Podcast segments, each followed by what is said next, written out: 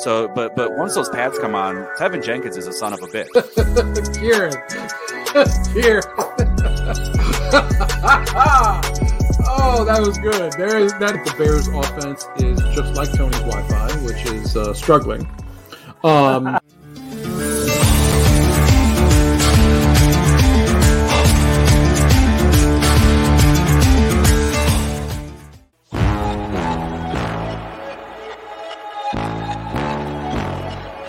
Time to run it all. I wake up. Yeah. I wake up, flex, I'm down now. Check, no drip, this wet. Time to run it all. Welcome back to the Irish Bear Show. It is great to be back. We are almost there. It's a week away. It is busy time of the year. We have Ryan Fowler from the Draft Network with us. Ryan, how are you doing? I'm assuming you are crazy busy, just like everybody else that likes to cover the draft. Yeah, look, guys, appreciate you having me on. It's uh, but again, it's the best time of year. Finally, we're in this home stretch here, and finally getting uh, ready things to get going here next Thursday in, KC. Yeah, that's it's it's our like we're we've been saying it on the show for probably the past two weeks. I think everybody has like the draft fatigue where they've seen so many mock drafts at this point. They were like, Yeah. let's just get to the day, let's get to the chaos. And yeah, it's it's what we're all looking forward to today.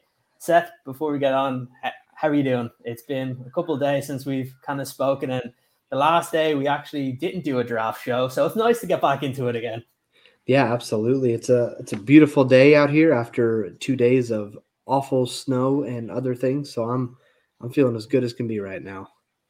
Yeah, absolutely. Look, we are here and we're going to be talking about some of our draft gems. They can be guys from that we're projecting to be in day two, it can be day three, some guys that maybe even could get up there into kind of that first round because really all the rumors that we hear of the last couple of days, Ryan, and I know at this point of the year it's really hard to trust anything that you hear because we all know what happens at this time. But from everything that people seem to be saying is that I don't think people quite expect what's going to happen on on day one, and it could be a wild Thursday night for a lot of people. Yeah, absolutely. This is again smoke screens left and right. Teams trying to whether they're tangible or not, right? Whether they're real or not. It's just teams are. It, it happens every year, mm-hmm. and it's so funny with mock drafts and things. And you look at them all over the internet. And I know I released one of mine a couple weeks ago for TDN. It's you get a lot of flash, you get a lot of backlash from people as far as oh that's not going to happen, this isn't going to happen. Guys, the teams don't even know what's going to happen on draft. I was just texting with the chief scout before we came on here, and just like, hey, what do you think we're going to do? What, what are other teams going to do? You know, we got a long wait till we're on the board at the back end of the 30. So it's just, again, home stretch, finally getting there. Let's, let's just get there and finally we can peel the layers back on these players, scheming on the offense and defense. And for a team like Chicago that last year did a really nice job in the draft and has done a nice job in free agency and moving forward, it's it's a, it's an organization that's on the come up for sure.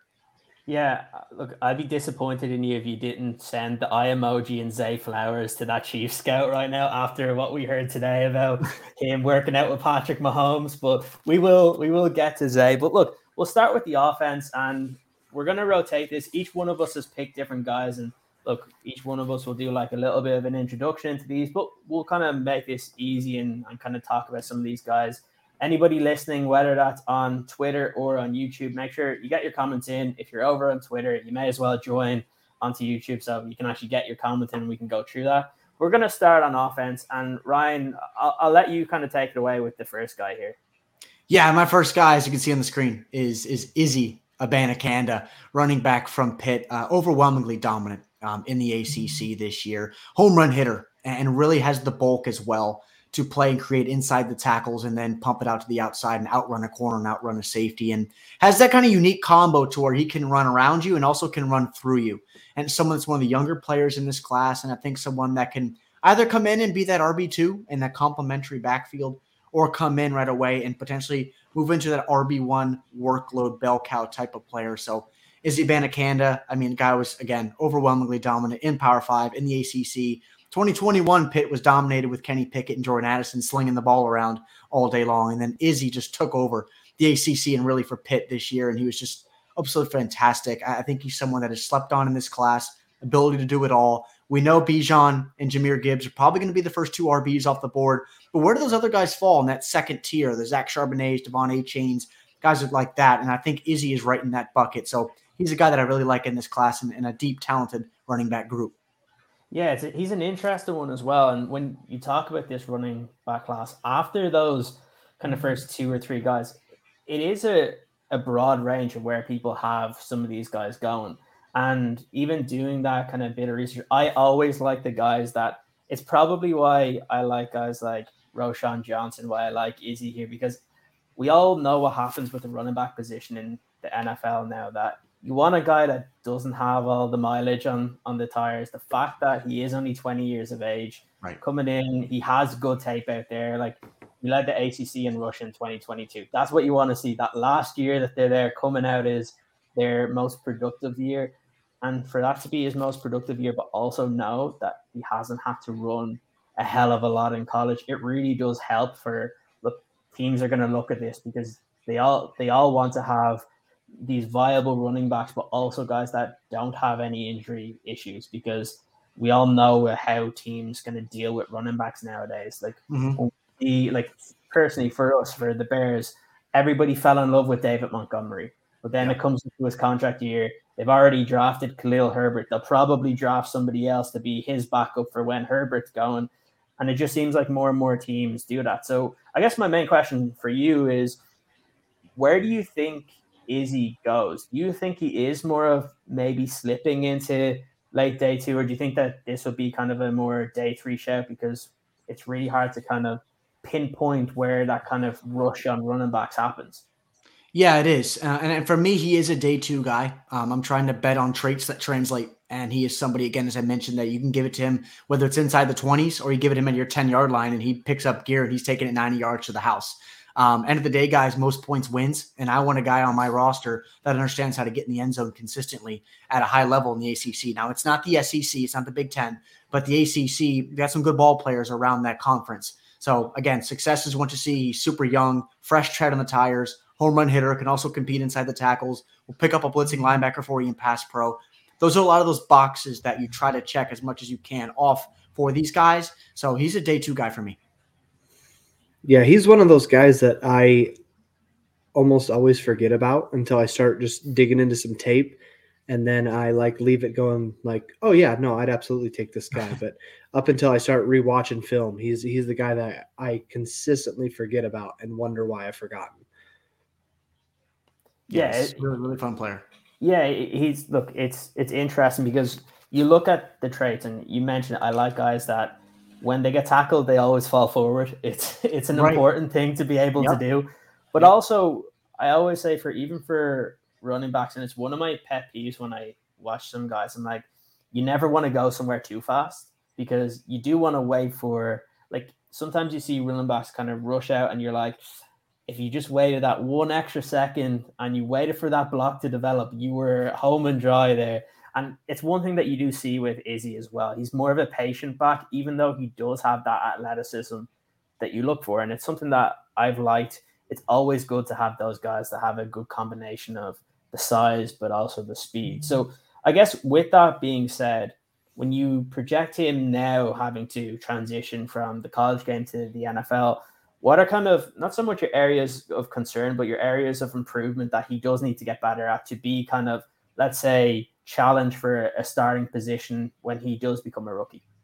Yeah, I think when you think of these home run hitter guys, right? I think you you need guys like even like a Sean Tucker from Syracuse, where you consistently need that alleyway just to blast through a, a gap and then just take it 60 yards to the house. I want to see him, like you mentioned, use a vision more, be able to hit cutback lanes, get his feet under him a little bit at times. Not every time you get the ball in your hands, you have to elongate that stride and try to pick up into fifth gear within that next five yard window. So using his vision a little bit more, keeping his eyes up, being a little, bit even more patient, even though he already is.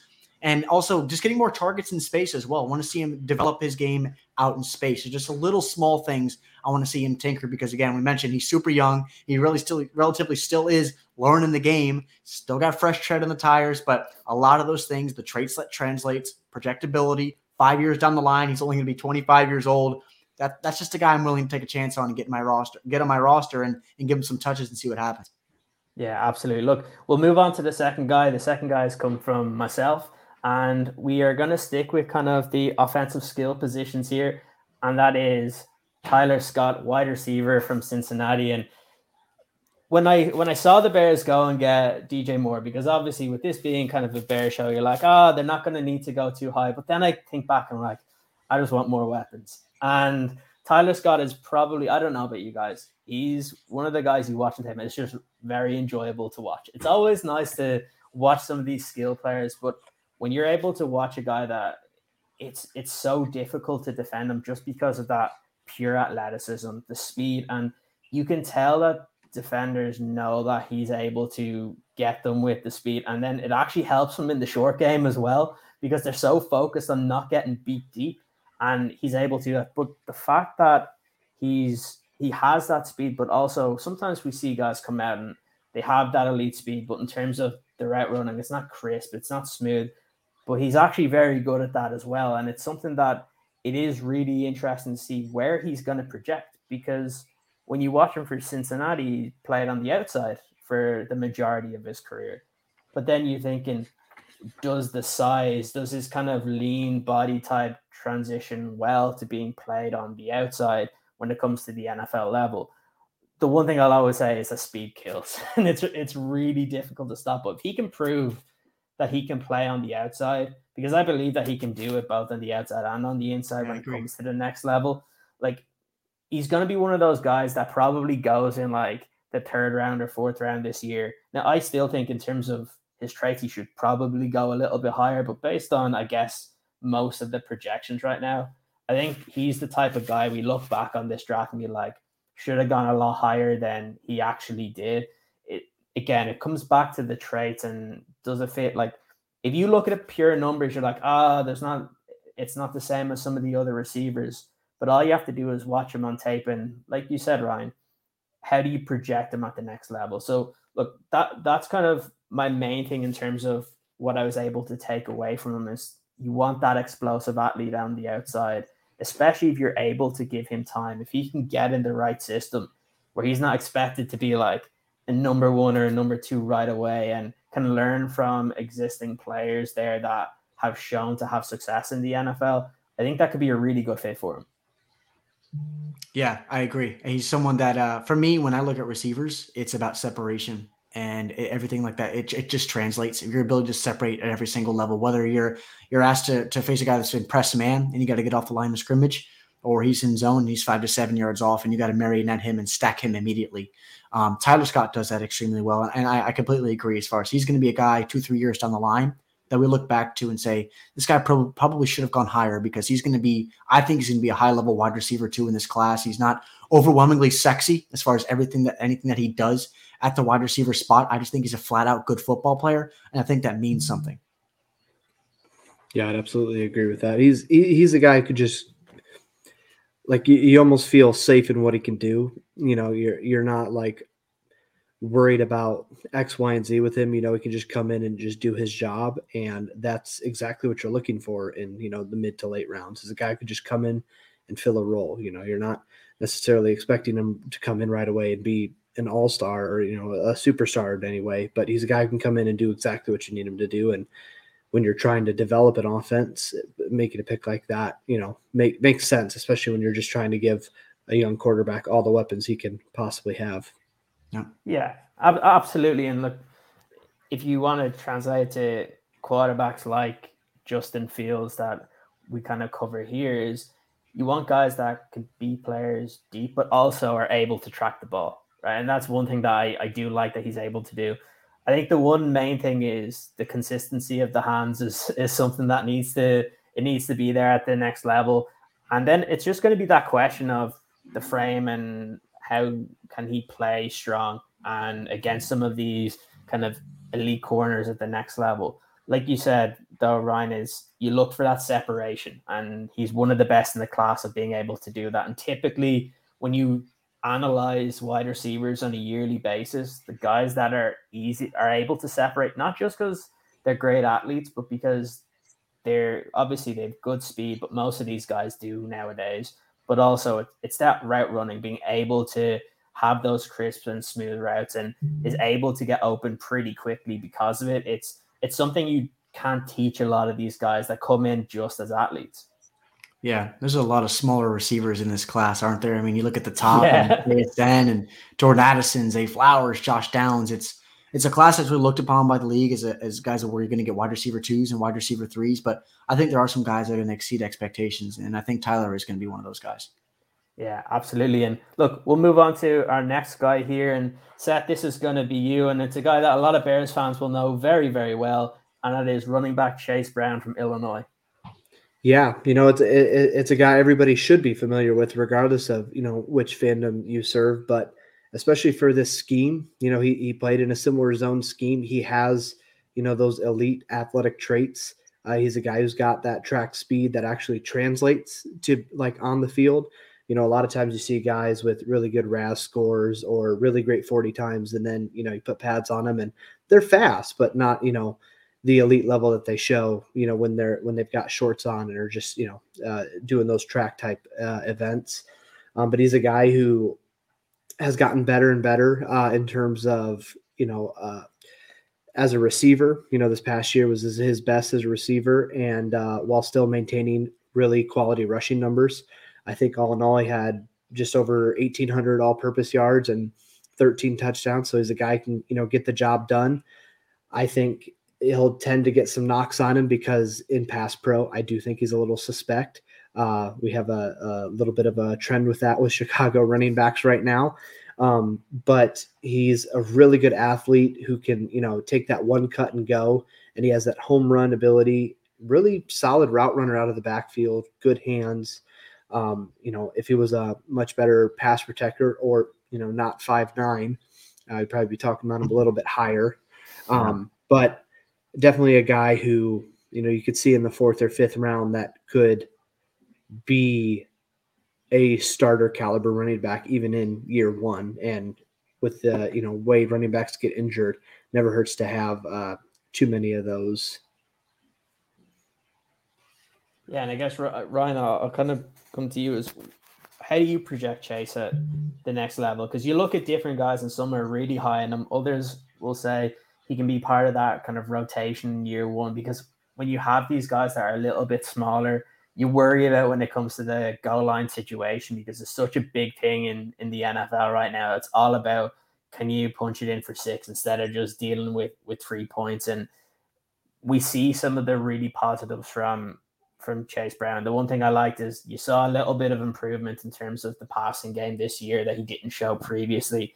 Right. And some of the things like you wouldn't say he's a complete burner, but he's not slow by, by any means. And he's an impressive guy, but he seems to be the one where there is a wide variance in what people think that he's going to be at the next level. Yeah, he was. Uh, it's funny the conversation that we just had with about Izzy, and then now coming Yeah. to Chase as far as guys that have the fresh tread on the tires, and with Chase that was just workhorse, workhorse, workhorse every single week. The ball's been given to you. It doesn't matter what the defense is preparing for. Chase Brown's getting the ball, and that's what the game plan was for the Fighting Illini this year. And there's nothing wrong with that. I mean, the guy was a Heisman favorite this year, really was in the production that he had. Um, but he's just a, for me, he is a tricky evaluation. Um, he does fit in his own scheme. That's why I like him, but I don't want to pigeonhole him into that because I do think that he has a the bulky the bulkiness and the the armor on his body to work inside consistently and work downhill if you want to get in more of a power scheme where guys are just on that linear plane or offensive lineman north south. Um, but for me, he is one of the trickier evals in this class just because I don't I, I don't know if he has an elite trait. And when I look for, for guys, I try to look for something that they do elite to separate themselves. And this is a running back class, guys. Day one to day three, and even into UDFAs are going to get some opportunities. So where a lot of the guys have those elite traits, whether it's vision, whether it's top end burst, whether it's ability and space in your hands. I don't know if I see that from Chase Brown. So that it just provides a little bit of a wrinkle in this evaluation to where he is going to be scheme specific for a certain team, latter portions of day two and, and into day three. Yeah, I, I kind of agree when it comes to that because you want, especially like I said, some of the things that I prefer is I don't want to have a running back coming in that you know has been that bell cow the entire time because you know all the the mileage that kind of builds up. At some point, these guys do break down, and you'd like to when you're bringing in one of these guys that you know, okay, doesn't have to play straight away, doesn't need to start straight away, but that you feel like they can be that replacement for whoever that you have when their contract does come up. And it's kind of just the way it works. But look, I think if you get into a point of day three and Chase Brown is still there, I think the value will be too high for a team to pass up on because he is, like we said, he's a really good running back. And it just depends if a team thinks that he's the perfect fit for their system. You look at some of the running backs that you kind of have seen in like Washington over the last couple of years, kind of makes sense as well mm-hmm. with them. But it's going to be interesting to see where he lines up. But we're going to move on to our next stage of the offense. And well, we had this was not planned, by the way, that was going to go in this way, but we dealt with the position players there. We are now going to be focusing more on the trenches. And look, Ryan, this is probably one of Bears fans' favorite players because every time I see mock drafts, this guy is always there. And that is TCU interior offensive lineman, Steve Avila. Yeah, give me the beef, fellas. Give me beef up front. Look, bottom line, games look 2023. Guys are they want the sexy receivers, running backs, quarterbacks. Football games are still won in the trenches all day long. And I think Steve is a guy that I is a day two guy, 100% for me. Um, love the kid, captain along that TCU offensive line, and he's someone I think we don't give enough credit as far as his ability to move east west um, all year long, and really in his career at TCU playing center or guard. I didn't see anybody outmuscle him at all. And I don't think that may happen at the NFL level. Now, it's a different level where you're dealing with college kids and dealing with grown men. It's very different. Everybody knows about the old grown man strength. Everybody yeah. knows that's a real thing.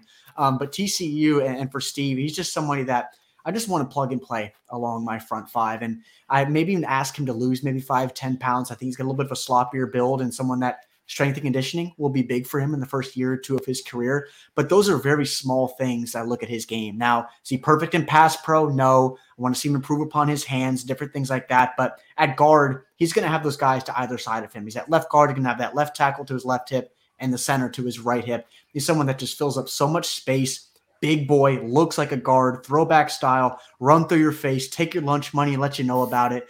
Now, he's not overwhelmingly dominant in the run game. Some of these nastier finishers that we've seen over the last few years. He's not like a Teven Jenkins at tackle. We watched him at Oklahoma State throwing guys out of the club along the front five. But to Steve Avila, I just like his game. We had discussions about him in our TDN meeting this morning where I went back and forth with some of my colleagues on him, but he's a guy for me. I want him along my front five. And I, I think he's a day two guy 100% for me. Yeah, he's an interesting one as well because you look at him, he gets voted as an All American in 2021, where predominantly played center. Yeah. And then in 2022, he predominantly plays guard and he gets voted All American again. So, look, we always say it, especially with these guys coming in, if you go into like an offensive line group that's that has established veterans there already, versatility is so important. Or even we always say on this show as well, your starting offensive line in week one is ne- is not going to be your starting offensive line in week 17. Right. So right. it's it's good to have a guy that can do both and do both as effectively as him. And I like what you say in terms of his aggressiveness and what he's like in terms of his play strength. So the the one thing that I always kind of notice with him because look, you if you look at his even his workout, I know a lot of people will look at that. He's not going to be someone that is going to wow you on that. So I guess my biggest question is how do you think he's going to do at the next level against some of those kind of elite speed rushers that are going to be coming up against them? Do you think that he'll be able to handle himself to adequately early on in his career, or do you think it might take a little bit of time to get him him used to kind of the speed at the next level?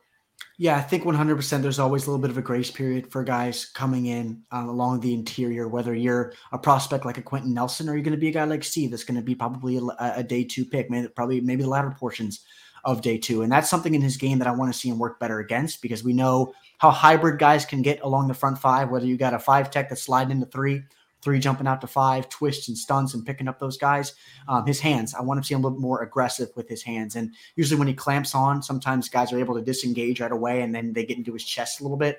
Being able to win leverage right away and get those hands in. And then once you're in the breastplate, the rep is over because he is really, really strong. And I think also when I talk about his feet a little bit, seeing a little bit more of that fluidity east to west, he can make up for that with the strength that he has in his hips, in his core, and in his arms because – as I mentioned, guys, I didn't see a single guy, whether it was Jalen Carter at Georgia or guys in the Big 12, to where they were overwhelmingly dominant against him. This no one's going to outmuscle him. And I want that type of beefy guy within the interior that can move a little bit for me. So I just he's a guy that I, I really like. Don't have a ton of concerns, but those speed guys in the middle, 280 pounds, 295 pounds, kind of that hybrid guys, maybe a guy like Keion White for example, in this class, Tuli Tuipulotu, maybe give him some of those issues, but I think he'll be fine. Real, a really good player, you know, especially two, three years down the road. Yeah, he's he's a he's a set it and forget it guy. Like, and that's right. It's nice to have that. You know, like, does he have all the elite athletic traits? No, but you don't mm-hmm. always need that. Sometimes you just need that dude that you know you can put there, and he's going to win more than he loses, and you know that the pocket's not going to, you know, push up and and cause your quarterback, you know, all sorts of nightmares. Um, like I said, he's just a set it and forget it guy, and for that, he is one of my more one of my favorite interior uh, linemen in this class for sure. Yeah, I'm, I'm the same. It's especially when you come from kind of when we look at what happened with the Bears last year, we know that they need to kind of improve that offensive line, and everybody talks about the tackles, and rightly so, but you can never get enough players on the interior that can really help you. And the one thing that I like about him is, like you said, there is that versatility there. That if you want to play him at center, you can. If you want to play him at guard, you can. If somebody goes down on either side, you feel comfortable him going in. And he's one of those guys that typically it happens a little bit in kind of that second round range where you're like, it's not quite a first rounder, but if you draft him, you know he's probably going to start for for you very soon, and right. that's something that it is really important in terms of some of these guys. And look, we always look for for the traits, and sometimes it's just is he a damn good football player? Yes, okay, we'll draft him, and right. that that's what makes it really intriguing for him. And I think this second round is a is an interesting sweet spot after those kind of first couple guys early in the first round go.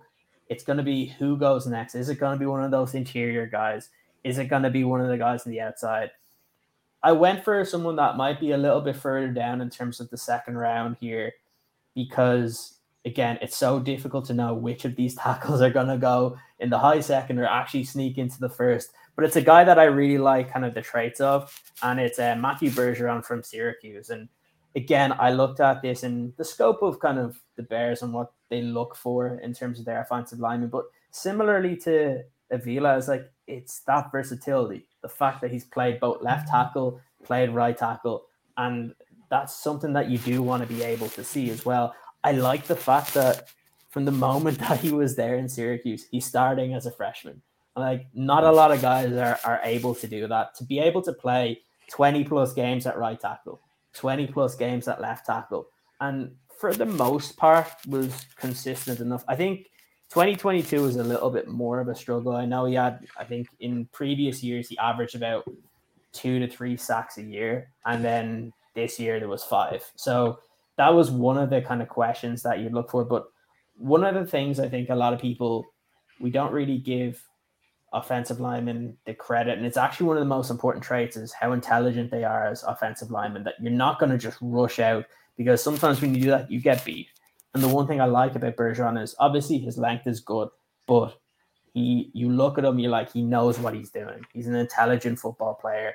And again, I like the timing in terms of what he's able to produce in both the run game, but also in terms of his awareness in pass protection. Because we, I don't know about uh, about you, Ron, in terms of what you've kind of heard in terms of when it goes to like the free agency and then going to the draft. But the constant thing that we heard from for everyone the Bears were interested in, all fans had a different opinion because one guy was better in terms of the run game, one guy was better in pass pro. There wasn't many guys that could do both. I like the projection for Bergeron to where he can be at least a plus player, both in terms of the run game and in the pass game. Is he going to be that guarantee guy straight away, like some of those first round guys? No, he'll take a little bit of time. But for me, the athleticism is there the length is there. Some of the traits that I think a lot of these teams are going to look for is there. And like we said, versatility is so important when it comes to the mm. offensive line now. And personally, I think if the Bears don't go offensive tackle in the first round, I actually think it's a very good fit for Chicago.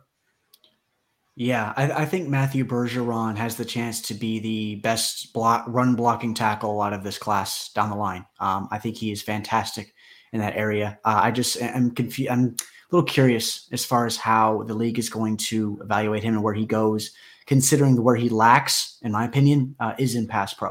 Um, I, I want to see him improve there a little bit, but that's just league evaluates guys pass pro and then and then run blocker. Um, you know, they can say, hey, we can take a guy pass pro and work on that run blocking. But I, I, like his game. I do. I think he's when you get past that first tier of tackles, the Skoronskis, Broderick Jones, Paris Johnson, Dawand, um, you move back into that tier two. It's it's really him and it's Jaelyn Duncan for me from the University of Maryland. And then there's yeah. a drop off to to the next tier. And that's where it's going to be fun to where even a guy like Anton Harrison or Wanya Moore is kind of in that bucket as well. But um, I like Matthew Bergeron's game as well. I just want to see him develop a little bit more in pass pro. Yeah, it's a, it's a tough one when you look at this overall because we all have spoken about those kind of first round guys, and it's like the four or five that are there, and we don't really know how they're going to stack up. Like I think depending on whatever team, this can be completely different. But I agree with you. You look at then you're looking at guys like Dawand Jones, which he'll fit some teams' style, but others he won't. Mm-hmm. You look at Bergeron, you've mentioned kind of Jaelyn Duncan as well. But then once you get past that, you're like, I don't know where the rest of the guys are actually going to go. And it, yeah. there could be a big drop off from when you see the guys go from that middle second round that it could get towards the end of the third before we start to see more of these offensive tackles go. And that's where you might see a guy like Bergeron, where, like you said, a team might be like, we can play him at right tackle and we know that he's going to be a bruiser in the run game, but we believe in kind of our own scouting staff. We believe in our offensive line coaches that we can build him up on the pass pro. And if you're able to do that, you're getting one hell of an offensive lineman in. Yep.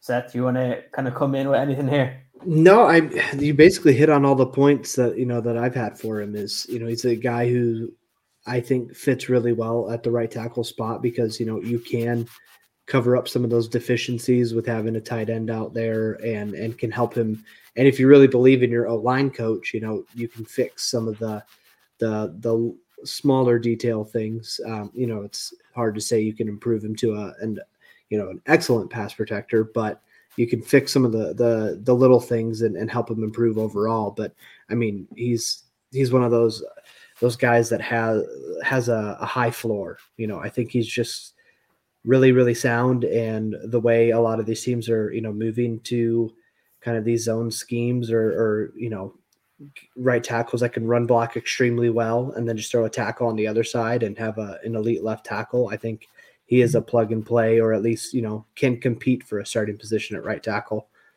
Yeah, absolutely. And look, we'll go to something that's a little bit more of a project, but one of the guys that you really like, Seth, and that is Louisville offensive tackle Trevor Reid. Um, interesting guy. Um, I'm going to let you take it away. Yeah, he project is a very nice way of describing it. Um, he's mm-hmm. definitely got a lot of work to do overall, but in terms of you know a guy who could slide into guard or who could play tackle depending on how you you know how you want to slice it so he's got that position versatility partially because i don't think he has a home quite yet um, but you're not going to find too many better athletes um, you know, I was uh, talking to you before the show of like guys that big should not be able to have a broad jump over 10 feet. Yeah. That's absurd. Or to be able to have a like 38 inch vertical at, you know, 311 pounds. That's ridiculous. And, and, uh, you know, four nine, four nine forty. So, you know, he, he can move for that weight too. Um, but the, the thing that I really like about him that, you know, is a guy that I started researching is he can play. I, I think if you get with him with a good online coach, he can play in about any scheme, uh, depending on where you put him at tackle or guard. But he's got experience working with super athletic quarterbacks, so he'd be you know more familiar with with that type of, of quarterback behind him uh, if he were to come to Chicago. Uh, so that's why I kind of gravitated towards him. You know, he's a guy who who knows what it's like to have somebody like that back there because if you're an offensive lineman and you're not used to it, that can be quite a, a transition. I, I think uh, there were a few Eagles players that when they uh, talked about you know working with Hurts for the first time, it's like sometimes he's there and then he's not, and you gotta adjust to that. Um, but yeah, definitely a, a, massive project guy, a guy who needs to get with a strength and conditioning coach. Uh, I think he could definitely add some weight and still be highly athletic, but he's got to get stronger. And then I think it's just going to be dialing him him into a position. And I think he could find a home uh, at guard. But in this scheme, the tackles do, you know, kind of pull a good bit. So he, you know, he could definitely, you know, get some work uh, in on the reserves as a tackle uh, for Chicago or for a team that has a similar uh, scheme. Yeah, yeah, yeah. perfect day three flyer in, in my yeah. mind. Yeah, completely agree. He's and, and and you mentioned the broad invert, and that just showcases his expl- explosiveness and whether you know he's at tackle and he and he's lined up with that that right that right leg back a little bit, or he's at guard and he's got his hand in the dirt and exploding forward and asking to relocate a three tech. Um, that just showcases his explosiveness. And I'm a team on day three, as you mentioned, Seth, and is someone that I just want to take a flyer on, get him in the building as a, as a ball of clay, has that athletic intangibles. We know the league loves athletes. 100% taking a guy like Trevor Reid. Yeah, he's an interesting one because you look at that athleticism and you just know there's going to be coaches being like, I can fix him. I can get him into right. their no, strength yeah, and condition. Right, I'm like, right. if I can get him stronger, we got to start. We got to start on our O line for like yeah.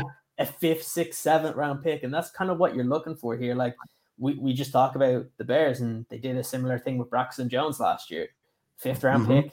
You like some of the traits. You're like, we can get him to the point of where he fits exactly what we want to do. He has that athleticism, and it works out. And now everybody's just like, all we need to do is get him to continue being in a strength and conditioning yeah. program, deal with the bull rush a little bit better. And if you're able to do that for a fifth round pick, you're looking you're looking cozy. And it's the same thing for Trevor Reid. It's we always say you can't teach this athleticism. And if you can get these guys a little bit stronger to fit in within your system, it really works out well. But look, those are our main offensive guys. And now we go into the defensive side. And again, Ryan, you've picked someone that I think every Bears fan really, really wants on that defensive line because we have nightmares still of the defensive line we saw last year. And yeah. it is Wisconsin's Keeanu Benton. So tell me, why is he one of your main draft gems from this year? Yeah, Keeanu, first things first, Keeanu as an individual, as a young man, he is impressive. Um, a guy that you want in your locker room, a guy that you want to line up with and go to war with every single day, guy that Bears fans, if he is a Bear, would love in the community. Um, this is a guy that was an all-state wrestler in high school, and he and I love guys that play in the trenches that have a wrestling background because that tells me that they have that functional athletic profile and their hands are explosive and they're always quick and they understand how to play with leverage. And you watch Keeanu uh, in, in the Big Ten at Wisconsin, and then you watch him down at the Senior Bowl this year in a neutral environment against. I remember that rep I posted on Twitter of him against Asim Richards, and he completely embarrassed the former Tar Heel, and he just made him look like he was standing still. And guys at that that size, that move that way, that can slide up and down the defensive line, do some different things for you. Whether you want him as a three tech and, and an even front, or play some even some nose in an odd front, you want to throw some unique looks the Bears specifically need bodies up front and more mm-hmm. athletes. I love what they're doing at the second level. A guy like Keeanu Benton to not just clog up gaps for guys like TJ Edwards and um, Tremaine Edmunds, but and Jack Sanborn as well, who I loved coming out of Wisconsin last year too. But he's just someone that fits the modern mold of a guy that can push the pocket as well and clog up gaps and eat up bodies. And then I mentioned him just playing with consistent leverage. I really like his game. He's one of my favorite interior linemen and favorite overall defenders in this entire class. Yeah, Jack Sanborn is going to be hyped if the Bear if the Bears get him. right, that one's going to be really good. But look, it is. It, he's kind of like we said with some of the other guys. It's like you shouldn't be able to be that explosive at that size, and he is. Yeah. You can't you can't move him. Look, even in terms of you always want to see improvements in terms of like kind of rushing the passer as well. And just because of that explosiveness and how strong he is, he's able to create for himself, but also for other players. And that's what I think. Like we always hear when we talk about him, that obviously with the size that he is, he's really hard to move. That people say, yeah, he's going to be a nose, he's going to be kind of a one, But then when you actually do look at that explosiveness, you're like, no, he can play three tech as well. And he is a guy that you can kind of put in. Uh, personally, I think if the Bears were to draft him, they'd probably draft him to play three tech because they Yep. just signed Andrew Billings. And good luck trying to get to move those two beside each other because that, those are some big guys. But he's, I, I, look, Seth, I know you mentioned him a couple of months ago as well when we first started doing some of these draft shows.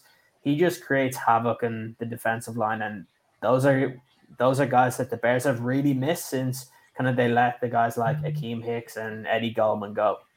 Yeah, he just he feels like a Chicago Bear, and that's like how I describe him. He's the he's the defensive lineman all of us are used to over you know the past few decades. When you you know see guys like you know Alex Brown, Tommy Harris, and all these other guys just come through that are just forces, and it's it, like when I watch him, I'm like, yeah, I could absolutely see him. You know, see him in a Bears jersey. I I do. I'm on board with you guys. I I think he could easily play three technique. I get kind of annoyed when I see people. Uh, and there's a few other defensive tackles in this draft where people are like, "Oh, he's a nose. That's all he can be." And it's like just because he fits this height weight thing does not mean he's relegated mm-hmm. to one specific thing. Like you know, with like Akiem Hicks, you know, that dude can play. You put him anywhere. I don't care how big he is. You put him as a you know a a four three anywhere on that line, he's probably getting the job done. Three four whatever. And there are some defensive tackles like you can look at their height and weight on paper, but what does the tape say? And the tape says that dude can ball, he can play anything, shoot in in certain packages. Throw him out as a defensive end. Why the hell not? He can he can create issues, and that's exactly what this you know this defense was missing last year because they got pushed around and he's not going to let that happen. You know, he's he'll probably start a fight before he lets somebody, you know, average 5 to 6 yards to carry on him or or run for 150 yards. And and we need more of that. He Absolutely. I think he fits perfectly uh, with this defense and and can play anywhere on this line. Yep, Yeah, fresh legs. Yep. Yeah, I think it goes to the point of when we say this in terms of the draft gems. We mentioned it when it comes to kind of Tyler Scott in terms of we say a guy that definitely should have gotten picked higher. You look at Keeanu Benton. I still think he's he could go at the top of the second round, and still that might be too late for him because he is that type of player. This kind of moves me to the next guy, which I hate doing this because I don't want people to like try and want to make this guy go a little bit higher because I would have done anything for this guy to fall to the Bears, but I, I doubt it's going to happen unless they move back in the first round. But it is edge rusher, so Felix Anudike-Uzomah. Again, he's one of those guys that there's a couple of things I look for in in pass rushers, Ryan. It's one, what are their range of kind of pass rush skills? Do Mhm. they just have one thing that they can beat you with? The other thing I like is what is that first step like? Is it explosive? And he takes both boxes. first step, extremely explosive. The repertoire that he has in terms of his pass rush moves, a high motor guy. I just when I watch him, I'm like, I just hear Matt Eberflus in the back of my mind being like, this is the type of player that he wants. When I hear people saying, oh, he, he's not that great from the inside, I'm like, I don't care. He can stay on the edge for me. He can stay out there and he can provide that much needed pass rush. But he's a really difficult kind of when you look at him and compare him to some of the other guys, it kind of surprises me that he doesn't get as much kind of push up that some of the other guys we've heard that are going in or that we have projected to go in the first round because his skill set is rare and you, some of the things that we all know that coaches look for. Is he explosive? Yes. Is he able to be offensive tackles in different ways? Yes. Is he kind of that high motor guy that kind of all these coaches constantly harp on about? Absolutely. And he has this strength and that kind of power to be able to win. But also, when you look at him in terms of his flexibility and his bend, it's there. So when I look at him, I'm like, for me, it looks like a guy that's a fringe first round pick. But when you see everybody, they're like, oh, he's probably going to be high second. I have a feeling like I just want to start making rumors about this guy so he falls more so the Bears are able to get him. But look, he's one of my kind of draft crushes this year. I think He's one of my favorite guys in terms of the defensive side of the football. To the point is, I would be happy with the Bears not getting an edge rusher in that first round if it meant he fell to somewhere where the Bears are picking in the second because he's probably one of my favorite edge rushers in this draft class. Yeah, I completely agree. I think he is outside of really maybe Calijah Kancey and the interior. Yeah. Um, I think he's one of the, if not the most explosive guy off the ball. He's consistently off the ball first. And that's one of the biggest things for me, too, is exp- all right, cool. You get off the ball. And then what do you do after that? Are you consistently trying to win the outside? Are you, are you able to jump the inside? Are you able to long arm a guy, whether he's a hybrid tackle at 300 pounds or is a big, big boy, 325, 330? Yeah. And Felix uh, can do a lot of things for you. He's good in the run as well. And I think he's also, you turn it back to the line and chase down a running back in space in the flat areas of the defense. He can do that too. And you look at Kansas State, a lot of Big 12 defenses run those three, three, five stacks. Very unique as far as what he's asked to do along the front, get in a position where he wants to be a guy where he's starting right away or he's a DPR, overwhelmingly explosive. And I like him as well. Yeah, I'm I'm right there with you guys. He, like you said, he is an Eberflus guy. Like has all the the athletic traits and that motor that uh, th- that expression that he used over and over, Eminem, motor and mean, and and he fits that to a T. He- He'd be a really fun, you know, fun guy to get in there. Um, it will be interesting to, you know, with him. Sorry about that. I have no idea what that was. Um, with him, I, I sometimes when I watch tape, you know, I wonder can he get better? Uh, and you guys might feel differently on this. I feel like the, his work with his hands could be a little bit better.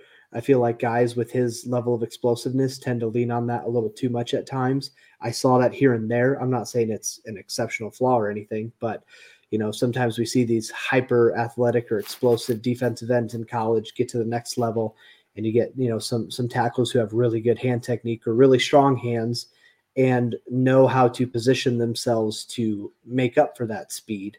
Um, you know, I, I want to see how he takes it to the next level. I think he can, uh, but I always have that feeling with those like super explosive defensive ends because you know you can get away with a lot more at the college level when you're that athletic and that explosive. You know, you can just blow by people, and those opportunities aren't always there at the NFL level. That's why there's you know you don't see too many people doing outrageous sack numbers across the board. There's only a handful of guys that do it year in and year out.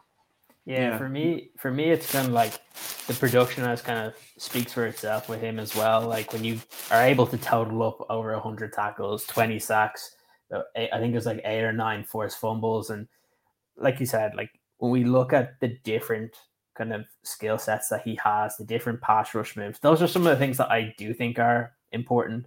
The fact that he has, he's able to beat someone with a bull rush, but then at the same time, he's able to use kind of like his hands as well to be able to beat guys. It's not so much that he's just trying to get on the outside because he's explosive. Like he's not what I think Bears fans when they hear these first step explosiveness of defensive linemen or edges, they always think of like Leonard Floyd, who had like the one kind of main skill set when he first came in. I hear the same thing when people talk about Nolan Smith, and it it annoys me, but that's for that's for another day.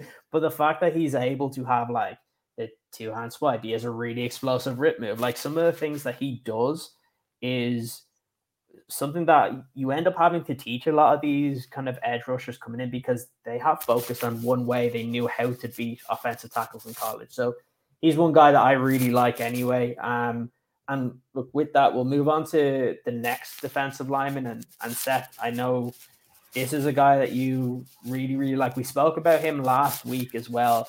And I think more and more people are slowly starting to talk about him. I don't know where he's going to go because I see so many difference of opinions. And that is Kobie Turner. Yeah, you don't know where the hell he's going to go. Uh, you know, a few months ago, we're talking about, you know, probably a seventh round, maybe UDFA. Um, I have been enamored with this guy for a while. My anybody who follows me on Twitter knows this. Anybody who follows the show knows this. Um, uh, he's oddly flexible and a really darn good athlete who I think is just starting to figure it out and almost thank God he's just starting to figure it out because I think if he was in a situation where he could stay another year and figure figure things out more, then we're talking him, you know, a, a round two or three type of talent. Um, but I just see so much potential in him when I turn on the tape. He doesn't have the stats to back it up, but you know, he's got all the things I look for. He's got a frame, he's 288. I feel like he could add 10 pounds and you wouldn't even notice, and he could get so much stronger.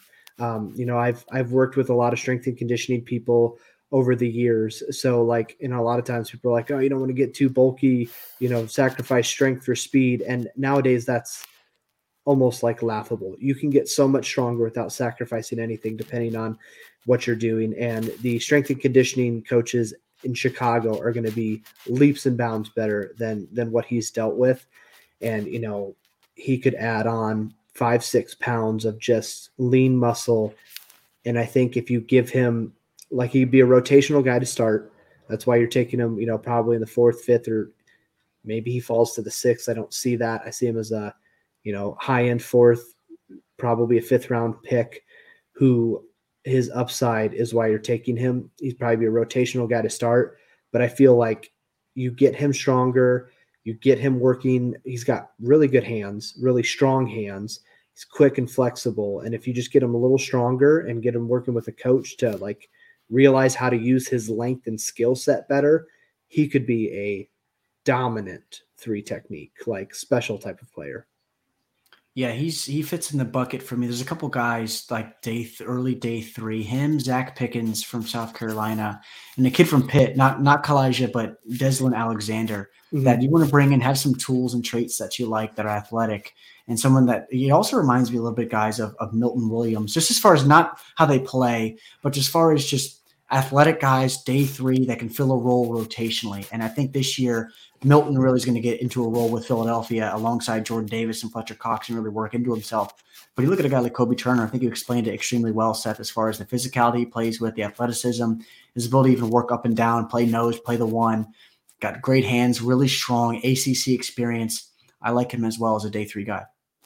Yeah, he's it's an interesting one. It's one of those guys that you get into day three, and like we always say, at that point, you are drafting guys that you really like their traits that you feel you can get them better. Mm-hmm. You get them in your system and you're going to be able to elevate their game. We talk about some of these guys that we think will be better in the pros than they were in, in college football. And he definitely ticks that kind of mold as well. And it's he's going to be an interesting one because again, like kind of Seth said, there's such a wide range of opinion on a guy like that where a lot of it is projection. And personally, I'd be ecstatic if he's a guy that they're that the Bears are able to get. But you even mentioned one in terms of Deslin Alexander. Like I know that he was brought in for the Bears to kind of as a visit, and that's going to be an, an interesting one to see how how he goes. But with that in mind, we'll, we'll move on to kind of the back end of the defense now because we each of us picked a corner for for this one. So we'll start off with you, Ryan, and you went with Clark Phillips the third. Yeah, Clark Phillips the third. Look at this guy was even two inches taller. This guy may be a, a rock solid first round pick for me.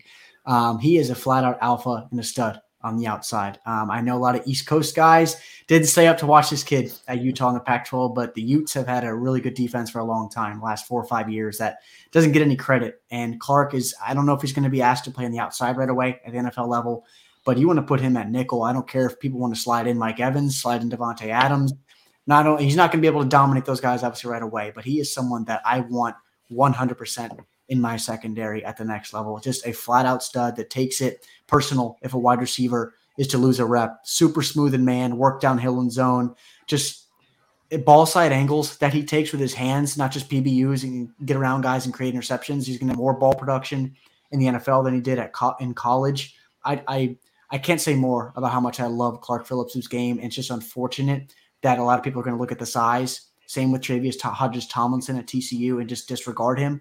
Um, he's a flat out ball player, stud, excellent football player that I'm in this class for me. I'm 100% pounding the table for if I'm a guy in the secondary. Oh, 100%. He's one of my favorites in in this draft class because you. I like to look at corners that have that bit of swagger about them. That mm-hmm. you look at them like that guy's a dog. Like you, you don't have to worry about him getting amped up for any game. And then you kind of add that to the ball production, and that's something you need. I always like to see in terms of the corners is are they able to take the football away, or even is there the potential to be able to develop that? And the one thing I like is I think just under half of his interceptions he brought back for a touchdown. So Right. that's something that I always like to see. But yeah, you want that kind of competitive guy. Doesn't give a crap if he's playing on the outside. Doesn't give a crap if he's playing on the inside. Like he, for me, he comes across as a guy that would be like, I want to take the number one receiver wherever they go on the field Absolutely. and those yeah. those are the guys you want to bring in. I like. I know there's he's an interesting one because there's so like we said with the wide receivers. There's so many of the wide receivers that are a bit smaller. There's so many corners that are like six foot and above that this mm-hmm. is like one guy that you're like he's not that he's not the six foot and above, but my god, his you just have to watch him and you're like like you said, if he was probably above six foot. We're probably talking him in the same vein as we're talking about Christian Gonzalez and Devin Witherspoon. That Yep. those guys, Witherspoon obviously up there with the ball productions there, and you look at Clark Phillips and he's done the exact same. I, I've been surprised about the kind of I guess appeared drop off that people are having because I always like to go back to is where did people have these ranked when they stopped playing? Because I always hate when you hear like risers and fallers from the kind of the different conferences that we know about and they're bigger schools. I understand the whole rises when it's a guy that maybe smaller school didn't get to do that much, but when you see a kind of one of the corners or one of the better defenses in the entire of the country, he shouldn't be a guy that's falling down people's draft boards because that's just people maybe convincing themselves of other players. He's he's gonna be one of those guys that if there's like five, six, seven guys taking a ahead, he's gonna take that personal. And he's gonna want to show people that he should have been a first round pick, and that's what I love to see from some of these guys.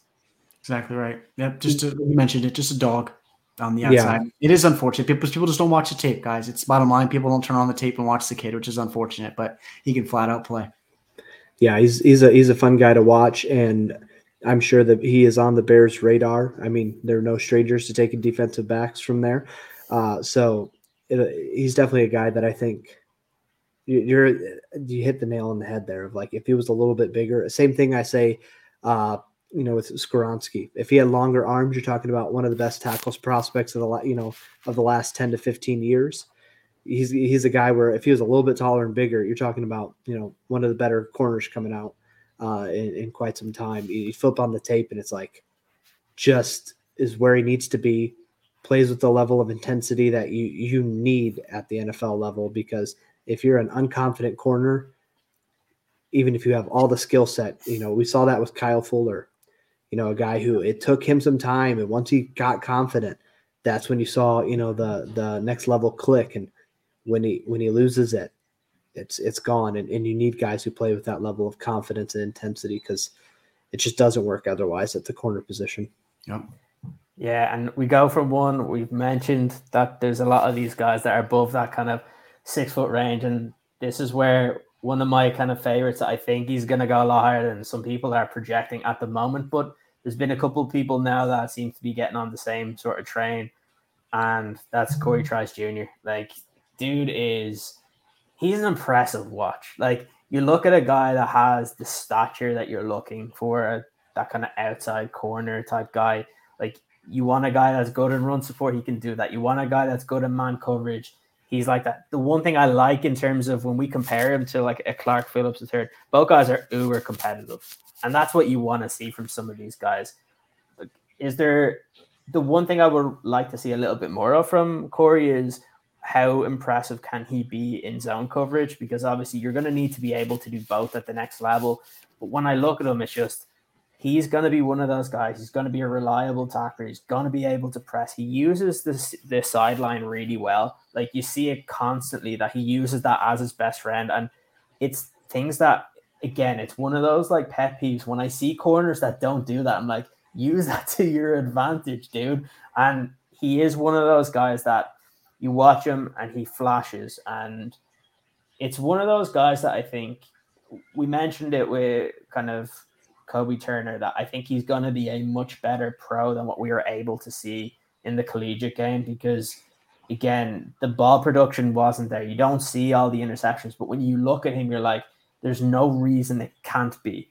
And I think a lot of coaches are going to look at him and going to be like, this guy flashes some key mm-hmm. traits that we really like.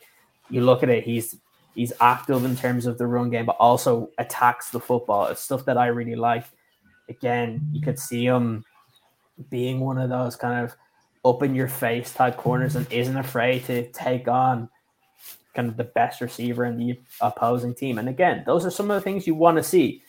Biggest question marks for me is kind of uh, again when it is zone coverage, does he diagnose the play quick enough? And that's something that he's gonna have to get better at. The ball production, obviously, only having two interceptions last year, that might be a reason why he kind of falls back a little bit. Some teams will say, is the the long speed there? They're viable questions, but when you look at what he's able to do, he is a really good blend of kind of that height, weight, and the arm length is there, which again is so important because you get your arm in the face of, of an opposing wide receiver, and that could be the difference between getting that incompletion. So he's a guy that I project quite highly in coming up into this draft, a guy that I really, really like, but also I think someone that a lot of people are going to know a little bit more about over the coming weeks because it, or at least over the next week, because I think a lot of people have started talking about him as a potential guy that's kind of moving up draft boards a little bit. But yeah, he's he's one of my personal favorites. Again, if anybody hasn't seen him, really fun watch. Make sure you do that. And Seth, you're going to round us out here with our kind of main gems before we do a, a quick fire for a couple of prospects before we end the show, and that is Iowa corner Riley Moss. Yeah, and he's a guy that I feel like everyone just forgot existed. He's not a guy I've seen like mocked a, a bunch. He's not a guy I see many people talking about anywhere. And that's almost how he feels when you watch his tape sometimes. You forget he's there because you set him and forget him. He's a really solid corner. And I think with how much, you know, zone concepts are, are in the NFL level, he's he's a very good zone corner, very sound in, in how he passes things off uh, and, and how he communicates, which is is huge and like one of those not as spoken about traits, like your ability to pass things off and communicate, um, because a lot more, you know, yelling and talking happens uh, in, in those types of things. Um, there are some durability issues. He is a little also on the, you know, older side of some of these corners coming out. So I feel like that might be why he's fallen off a bit. But I mean, 11 interceptions over his college career, pretty big dude, built more like uh, you know, some of those safeties you see coming out. Uh, I think he could be a really good outside corner, but just because he's larger doesn't mean you can't slide him and put him anywhere. Uh, and he hits really hard. He, he ticks all the boxes for me.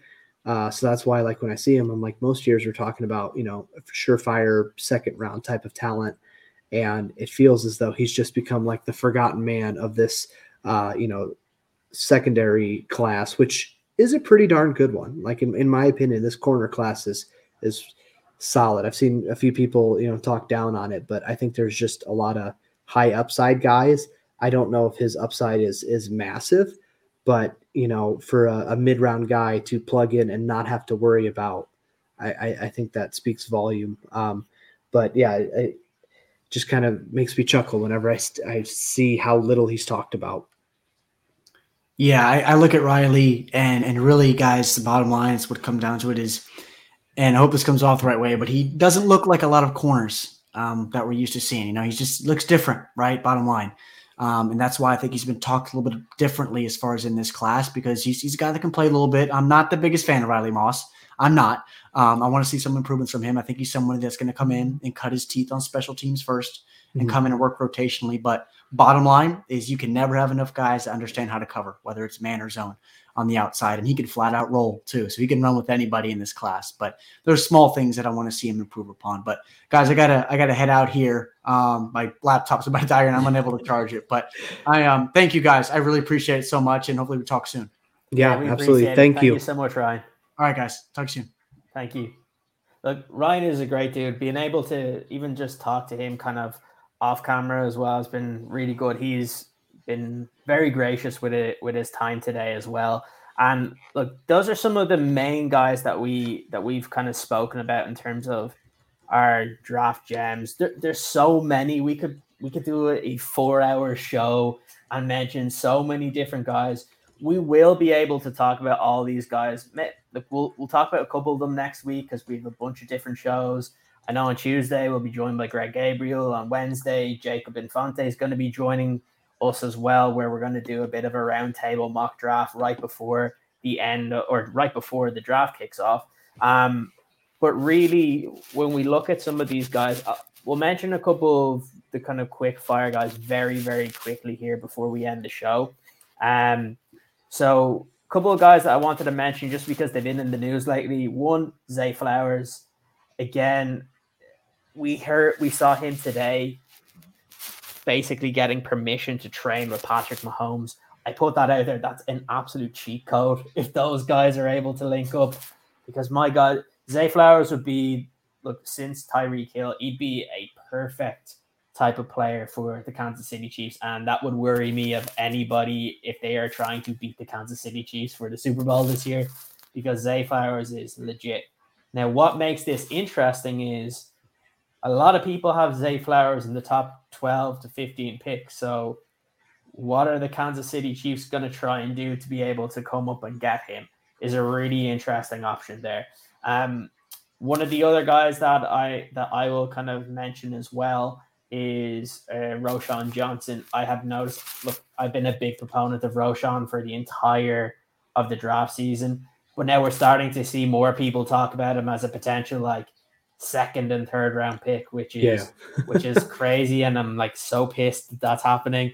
I was hoping it would be kind of one of those secrets where it'll be like fourth, fifth round, and you can take a, a gamble he's going to be in that range. And yeah, he, him and Spears will probably end up both going so much higher. You were two guys we were very high on. They were like, oh, maybe they'll be there in the fourth or fifth round.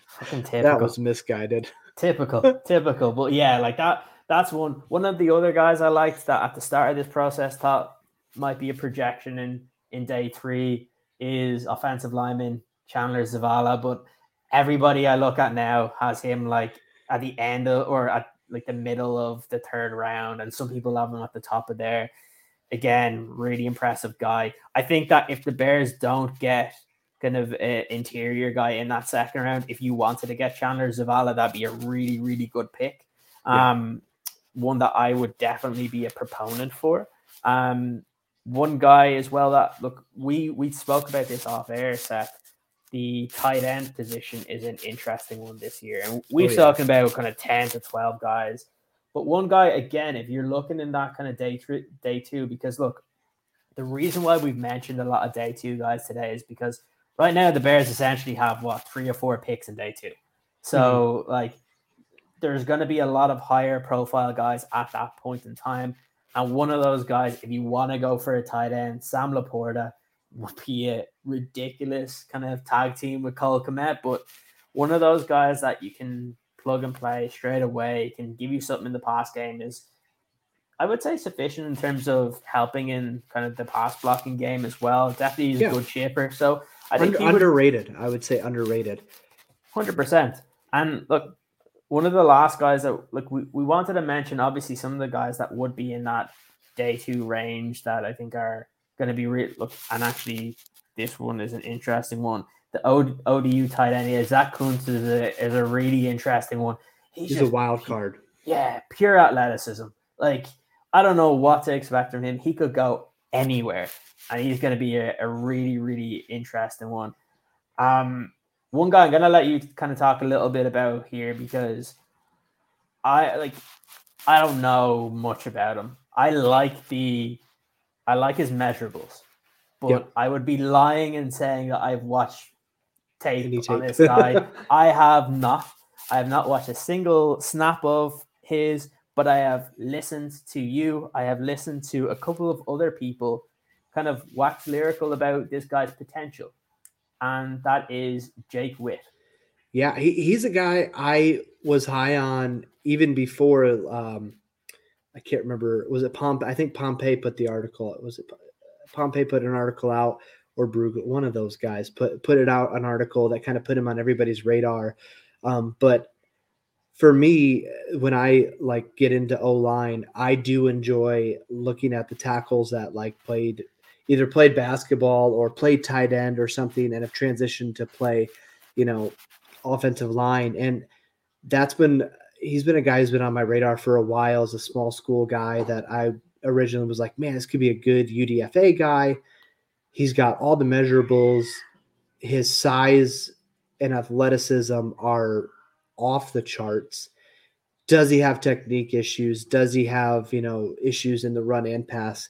Yes, but I do think they are correctable things. And I think if you let him develop for a few years, add some, like fill out his frame a little more, you know, um, it definitely has all those things. And he just screams as a Ryan Poles project guy. Uh, that's a, a, term you'll hear from me with that. He he absolutely he ticks all those boxes. Super small school, and I think has today's been a day, man. Um, he, he's got everything you're looking for. It's just a matter of how much do you believe in Chris Morgan, and that's yeah. something I've I've been saying for probably three four weeks now with any of these guys is if you believe Chris Morgan can get the job done, then taking a flyer on a guy, uh, trying to remember off the top of my head, what is he like six seven three oh three, something like that. It's, it's and ridiculous. and just athleticism off the charts. Like you could probably throw him on a basketball court and he would ball out. Um, but yeah, you could add 15 pounds and probably not even lose an ounce of athleticism. Again, we spoke about that earlier of just you know the way these strength and conditioning coaches are the way workouts you know have have come a long way um, and it's it's a good thing that like personally i think it's a good thing for him that he's born in this era because if we're talking 10 15 years ago they would have put him at defensive end yeah. a long time ago um, but I, I think he gives you a fun swing tackle or just a guy to develop but in this modern era of nfl i think it's also uh, a fun thing to throw him out there and put him out there as an eligible receiver. Like, who's going to cover him?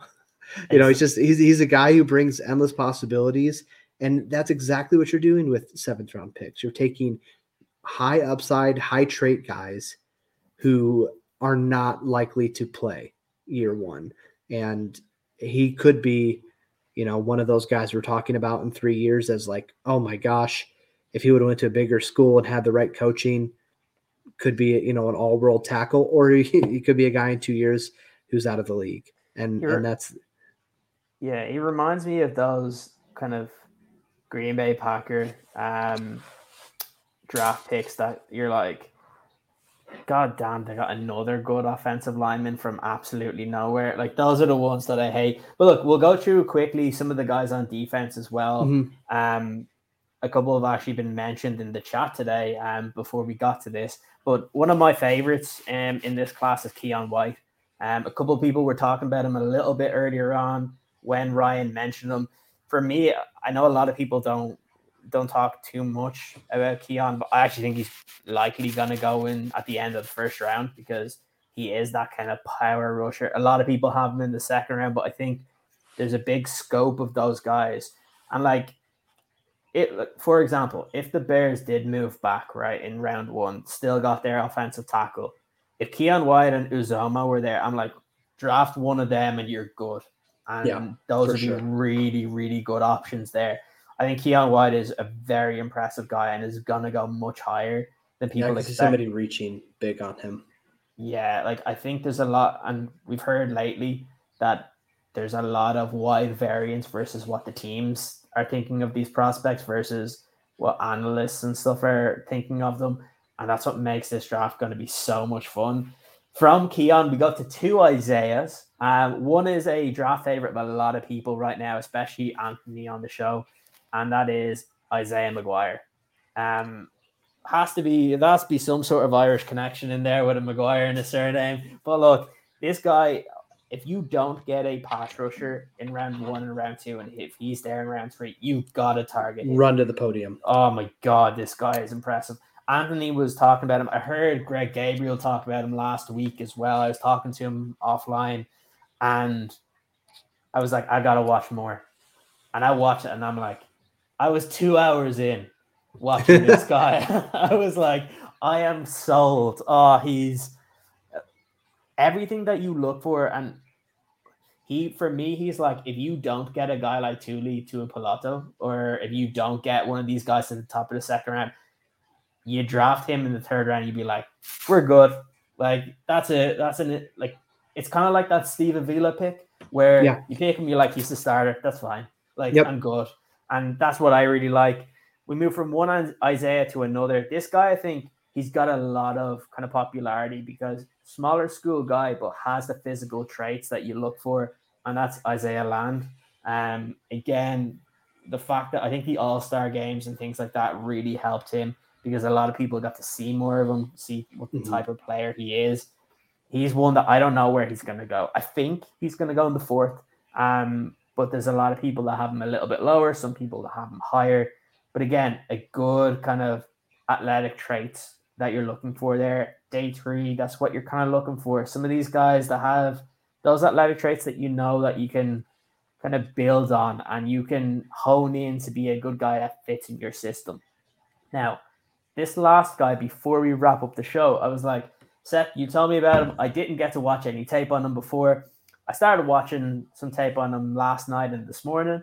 I really, really liked him. And then obviously somebody else in the show did as well because in the comments I saw his name pop up earlier and it was just them saying, I think they mentioned Johnson, the defensive lineman from Toledo. Toledo. I was honestly super surprised somebody in the chat mentioned him. Yeah. Um, I, I do tend to have a pulse on some of these small Midwest guys.